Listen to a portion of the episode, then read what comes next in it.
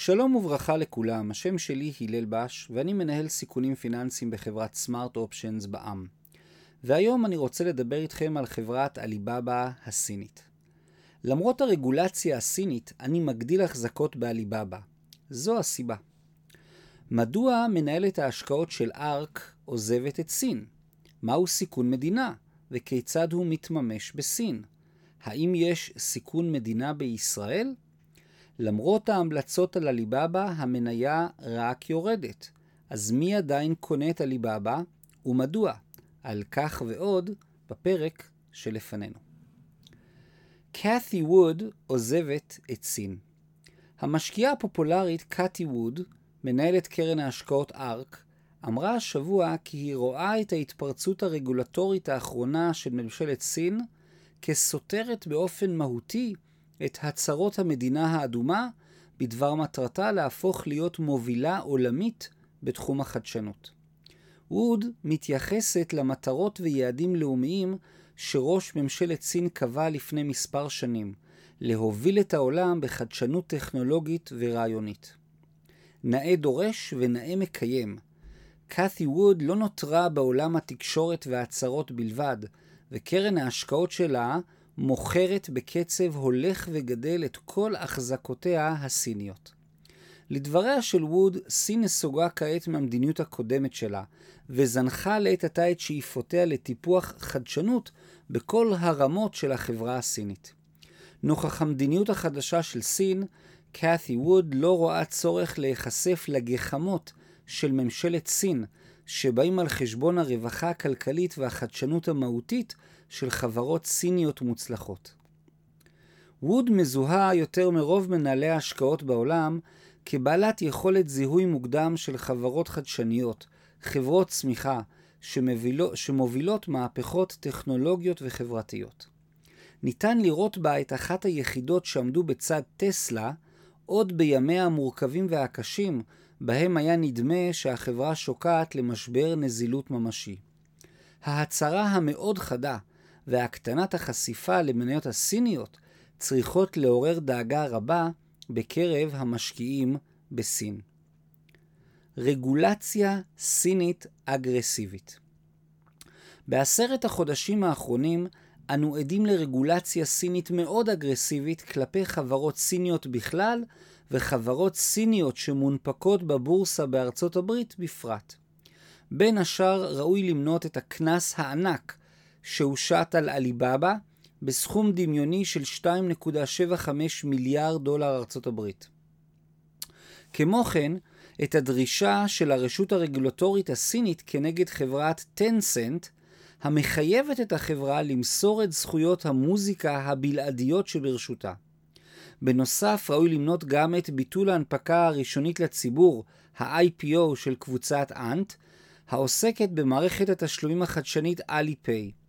ביטול ההנפקה הגיע בעיתוי מיוחד, רק ימים לאחר שהמנכ"ל העז להעביר ביקורת ציבורית כנגד הממשל הסיני. מעניין לציין כי לאחרונה פורסם כי אותה קבוצה, קבוצת אנט, מתכננת לשתף פעולה ולעזור לממשלת סין עם נתוני הלקוחות שלה. לפי הפרסום, רשויות סיניות יוכלו לגשת בחופשיות לרישומי הלקוחות והעסקאות של מערכת אלי-פיי ולפקח במרכאות על העסקאות הפיננסיות. סיכון מדינה התגברות הרגולציה וההתערבות של סין בשוק החופשי הינה דוגמה קלאסית למושג קצת פחות מוכר שנקרא סיכון מדינה או סיכון רגולציה. כמשקיעים בעולם הגלובלי לא ניתן לברוח מהסיכון שמדינה זו או אחרת תשנה את חוקי המשחק אפילו באמצע הגמר הגדול. זה בדיוק המורכבות של סיכון מדינה. הגוף השולט והבלעדי מגיע ודורש שינוי של הנחות העבודה המוסכמות של השוק החופשי. הוא פוגע פגיעה קשה בעקרון ההסתמכות העסקית, העקביות המשפטית וההיגיון הכלכלי. אם אתם יושבים בנחת בכיסאות שלכם וחושבים שמדובר על בעיה סינית, או של מדינות עולם נחשלות ורפובליקות בננות, הרי שחשוב להדגיש כי גם בישראל יש מרכיב מאוד מהותי של סיכון מדינה וסיכון רגולציה. מדובר על נושא רחב ומשמעותי, אבל נסתפק כעת בהבהרה כי משקיעים רבים בעולם מפחדים מהשקעה בישראל. לא רק בגלל הסיבות הגיאופוליטיות של טרור ומלחמה, אלא גם, ואולי בעיקר, בגלל סיכון המדינה המוגבר בישראל. מילטון פרידמן, מגדולי הכלכלנים של המאה ה-20, קבע כי השוק החופשי הינו תנאי סף בסיסי לשגשוג כלכלי משמעותי. התערבות ממשלתית בוטה, שינוי המדיניות שהייתה הנהוגה עד עתה, ופגיעה ממשית בחופש הפעילות של המגזר העסקי, יוצרים סיכון מדינה. הבעיה העיקרית של סיכון מדינה היא שקשה עד בלתי אפשרי לתת תחזית טובה לסיכון מדינה, ולא ניתן ליצור גידור אפקטיבי כנגדה. עליבאבא ושבעת השודדים בעבר כתבתי רבות על מניית עליבאבא. בחינה מהותית של המודל העסקי של התאגיד הענק הסיני וניתוח מעמיק של הדוחות הכספיים מגלה חברה במיצוב מצוין, שיכולה להרוויח מאוד ממשבר הקורונה. אך כל פעם שהעליתי את קרנה של מניה זו כמרכיב ספקולטיבי של תיק השקעות גלובלי, המניה רק הלכה מדחי אל דחי. בשבועות האחרונים, התגברות הרגולציה בסין יצרו גלי הדף ענקיים בשווקים הפיננסיים, וגם כאשר היה נדמה כי סיכון המדינה של סין כבר מתומחר בשווקים, המצב רק החמיר. ההשפעה הרחבה של הסיכון המדינה הסינית הכתה בחוזקה, וגם קרנות הסל הממוקדות בסין, כמו CQQQ או KWEB, ספגו ירידות חדות. בעבר הבהרתי כי השקעה בעליבאבא כרוכה בסיכון משמעותי, אך הערכתי כי הממשל הסיני דבק במטרות הכלכליות שלו, ועדיין שואף למנהיגות כלכלית עולמית. שיערתי שסיכון המדינה צפוי להתמתן, אך במקום זאת, ההתערבות הסינית בשוק החופשי רק הלך והסלים. מובן מאליו כי השקעה בכל מניה בודדת וקל וחומר בחברה סינית ענקית כמו עליבאבא כרוכה בסיכונים רבים ומגוונים. השאלה האמיתית היא, האם הסיכונים האלה מובנים למשקיעים, והאם הם באמת מעריכים שהסיכון יתממש. כעת יותר מתמיד ראוי לקבל החלטה ברורה בנושא עליבאבא ודומיה. אין כבר ספק כי חברות אלו נמצאות כעת על הכוונת של הדרקון האדום, ונראה שהם שם לא בוחלים בשום אמצעי. ולמרות הכל, אני קונה עוד עליבאבא, וזו הסיבה. לפעמים צריך לשחות כנגד הזרם ולקבל החלטות לא פופולריות, שיכולות להניב למשקיע תשואה נאה מאוד במרכיב הספקולטיבי, או לחילופין, הפסדים כבדים. אף אחד לא יכול לחזות את העתיד, והנוף הרגולטורי בסין מאוד מפחיד כעת. אבל אני לא מוותר עדיין על הליבאבא. אינני יודע מה בדיוק יקרה, אבל על סמך המידע הקיים כעת, אני חושב שמדובר עדיין על חברה טובה עם פוטנציאל אדיר. אני מאמין שהליבאבא נמצאת כעת בתמחור חסר, וכי בהיעדר התערבויות חיצוניות, המניה שלה צפויה לעלות.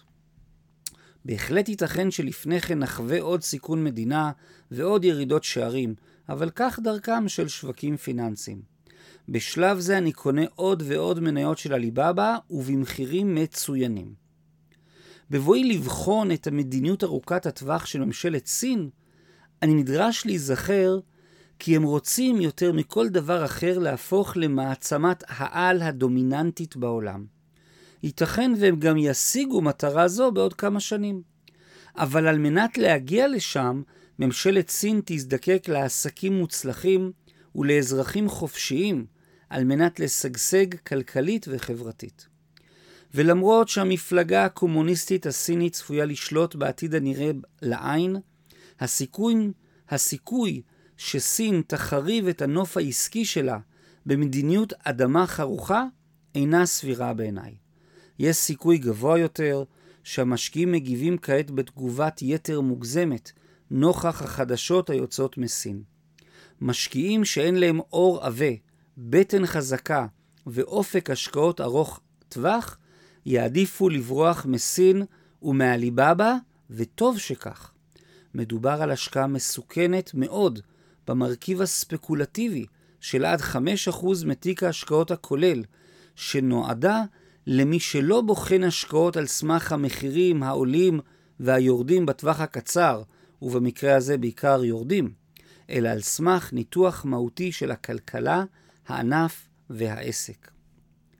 הניתוח המעמיק של הדוחות הכספיים של הליבאבא מגלה שהתאגיד הסיני הענק נמצא עדיין במגמת צמיחה מרשימה. הכנסות החברה צמחו בשנה האחרונה בכמעט עשרה מיליארד דולר, שהם כמעט 9% צמיחה משנה לשנה. הרווח הגולמי של החברה עלה ביותר מ-2.5 מיליארד דולר, שהם כמעט 6% בהשוואה לשנה הקודמת. בדיווח הרבעוני האחרון עליבאבא הפתיע עם גידול בהכנסות של כמעט 35%. גם הרווח הגולמי גדל, אולם הרווח הנקי ירד במקצת.